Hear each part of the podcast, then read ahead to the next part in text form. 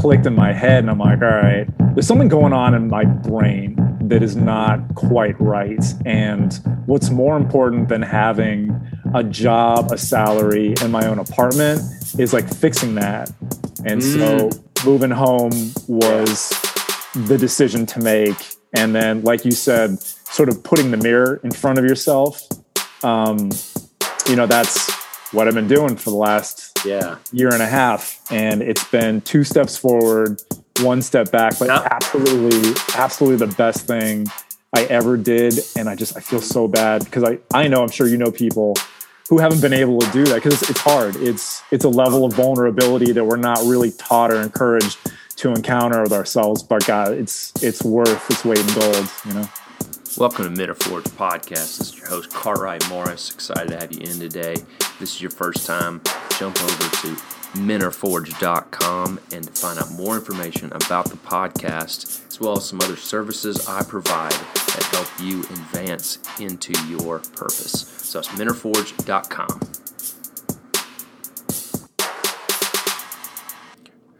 All right, that quote was from my episode uh, on Monday with um, Brent Giannotta, um, which is really fascinating just about Brent and his journey and his life that he was in the Middle East in um, as a redheaded white guy being in the Middle East and being hostile territory, working for the U.S. government, uh, where there's probably many people who didn't like him. I imagine he probably did experience a lot of great locals. There's a lot of people in that area that are are very welcoming, but there's I imagine there was a lot of hostility. But you heard that quote that he that wasn't until he left the government and left the Middle East that he was living in New York and uh, working on Zoom and and trying to do a job over Zoom in the middle of pandemic that he really experienced some level of true just like uh, personal anxiety about himself about his identity and I think that's the differential part here that we can put in very anxious situations high stress intense situations where anxiety would naturally come up, right? Or just even high stress, right? Um, but then when it starts hitting at the core of who we are, our identity, or beginning to question ourselves, that's when it really, like he said, we got to put the mirror up. We got to really understand what's happening. Because many times we can write off anxiety, it's the situation, the circumstance, but really it's pointing to something deeper something a little more meaningful um, in us. And that's a great time that he said, I think most of us just aren't willing to do that, aren't willing to go there. And like he said, it's more than a job or a salary. That true success is our willingness to be who we are wherever we go, to be f- two feet in, feeling that rest in who we are.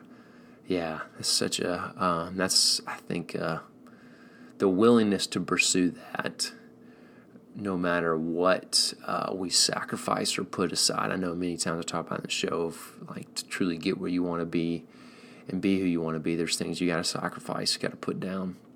And for Brent, it was really good. I think that was great, just how he he put it that way. There's no job or salary worth that, and I had to put the mirror up. Um, I think to look ourselves in the eye and ask who who do we see in the mirror is so valuable and is such a needed skill or a, a needed practice in our life to um, be thankful for that person, to value that person, to love that person. Um, but I think it starts, and this is kind of what I'm getting to, is you really see Brent in his life, the practice of curiosity. It's what led him in the practice he was of like he said, he's not a confrontational guy. He's not a uh, violent guy. That you know. So when 9/11 happened, his initial response wasn't going to the military. It was to understand that world and a whole group of people that thought differently than him, that had different value system than him, um, that saw him as an enemy, and uh, that led him into his Middle Eastern studies and understanding world pol- global politics and and uh, yeah, so uh, which I think that that naturally served him later in life, where he was wondering why he was at where he was at. Um, you know, anxious, afraid, just working from uh, apartment in New York City and uh, losing his job and wondering what to do next. That you know, this is the time to really start self-reflecting, to engage in who he was and understanding more of himself. So I think that uh, so right there in itself, I think that's maybe my message today is: Are you letting curiosity truly take over in your heart, in your mind, in your being to pursue the things that you need to pursue in your life, especially um, personal growth? You know, I think we have to be willing to fail that's the thing about curiosity and creativity. When we allow those things in our life, we have to be willing to fail on the other end to maybe not get the result that we expect or the feeling of contentment, the anxiety to go away. But we have to chase that curiosity and see it all the way through.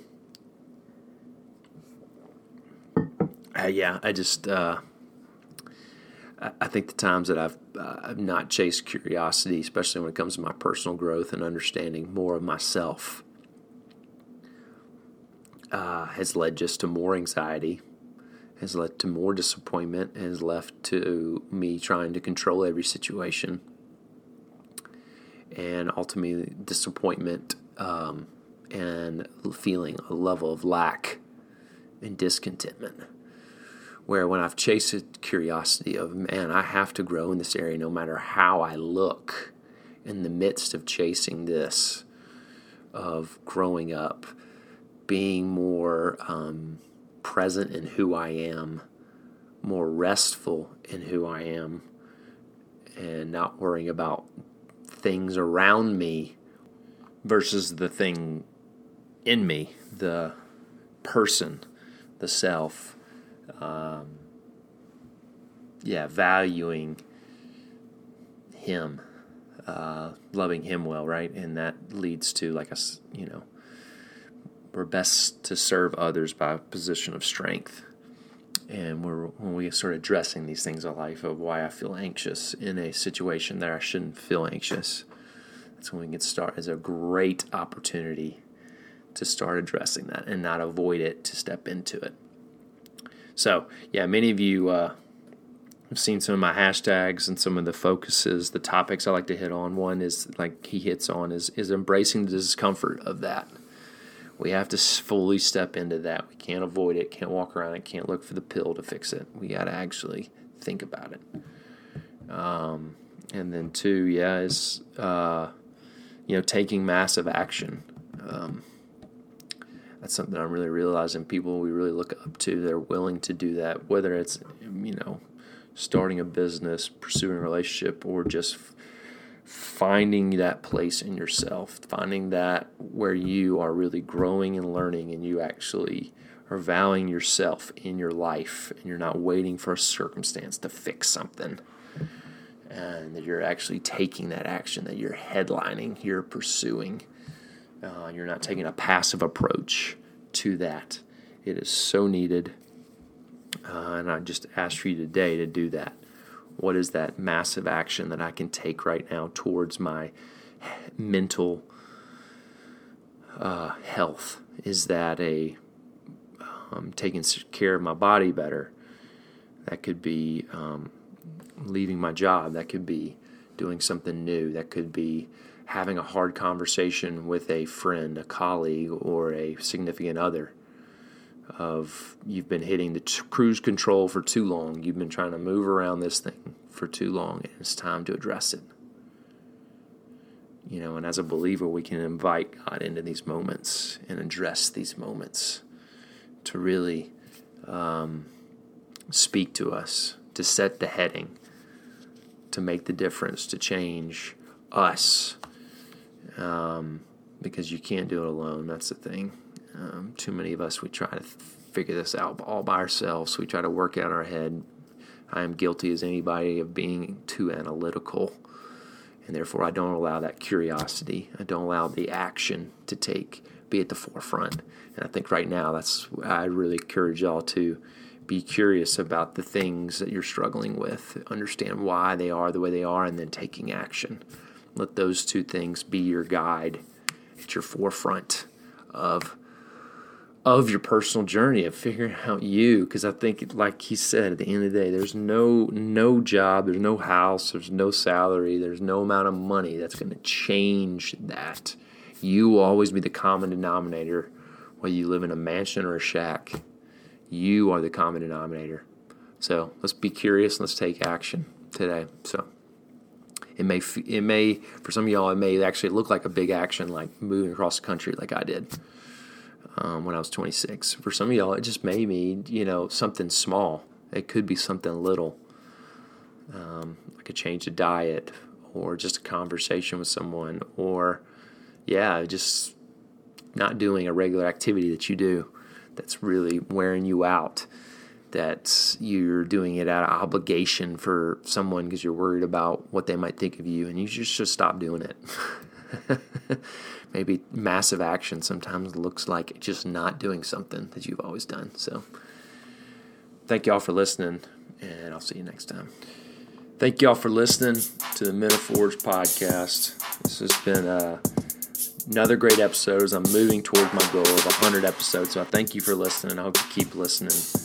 And uh, yeah, so I've had a lot of amazing guests, um, some great authors that come on this podcast and they're promoting their books and you know, if you liked the interview um, and you really want to buy their book, this would really help them out as well as myself. And you help the Men Are Forged brand continue to grow. Is to go to menareforged.com backslash authors. Um, the link will actually be up at the top um, in my heading of my website, but you can literally go through the entire list of the authors that have come on my podcast, and you can buy your, the book right there through Amazon.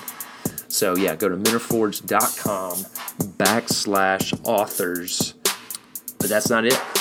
You could also go on Amazon and leave them a review if you like the book. So uh, that really helps them out. Yeah, but I thank you for listening, and I'll see you all next time.